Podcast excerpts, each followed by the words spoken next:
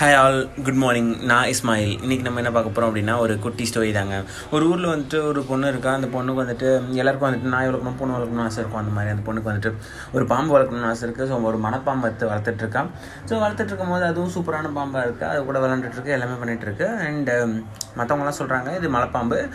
இது வந்துட்டு எப்படியும் பெருசாச்சுன்னா ஒன்று சாப்பிட்ரும் உன்னை இது பண்ணிடும் ஸோ அதனால் வந்து கொஞ்சம் ஜாக்கிரதை எரி அப்படின்னு சொல்கிறாங்க இந்த பொண்ணுக்கு வந்து இல்லை இல்லை இந்த மலைப்பாம்பு வந்து ரொம்ப நல்ல பாம்பு. என்னோடய ஃப்ரெண்டு அப்படின்னு சொல்லிட்டு இது கூட வச்சுக்குது. எப்போவுமே நைட்டு பார்த்தீங்க அப்படின்னா அந்த மலைப்பாம்பு வந்துட்டு அவளை கட்டி பிடிச்சிட்டு தூங்கும். அண்ட் ஒரு சில நாள் கழிச்சு பார்த்தீங்கன்னா அந்த மலைப்பாம்பு எதுவுமே சாப்பிடல.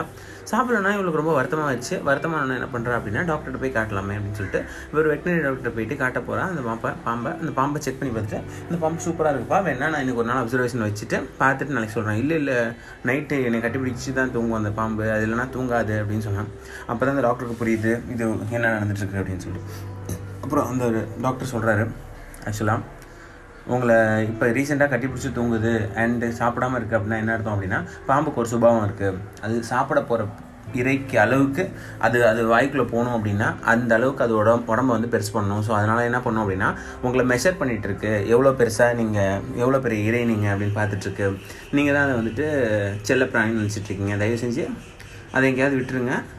நீங்கள் தப்பிச்சுக்கோங்க. நல்ல வேலை இப்போயாவது தெரிஞ்சு அப்படின்னு சொல்லிட்டு அந்த டாக்டர் சொல்கிறார் இந்த பொண்ணுக்கு ரொம்ப ஷாக் ஆகிடுச்சு ஆமாங்க. இதாங்க லைஃபு நம்மளை சுற்றி நண்பன் ஒருத்தன் இருப்பான். சொந்தக்காரங்க இருப்பாங்க நம்மகிட்ட சிரித்து பேசுகிறவங்க எல்லாமே நம்மளோட ஃப்ரெண்டு கிடையாது. நம்மக்கிட்ட சிரித்து பேசுகிறவங்க எல்லாமே நமக்கு நல்லதுன்னு நினைக்கிறாங்க கிடையாது. நம்மளை கட்டி பிடிச்சி ஆறுதல் சொல்கிறவங்க எல்லாமே நல்லவங்க கிடையாது. ஸோ எல்லாருமே எதுக்காக பழகுறாங்க ஏன் பழகுறாங்கன்னு நம்மளால் கண்டுபிடிக்கவும் முடியாது. ஸோ அவங்களோட செல்ஃபிஷ்காக கூட பழகலாம்.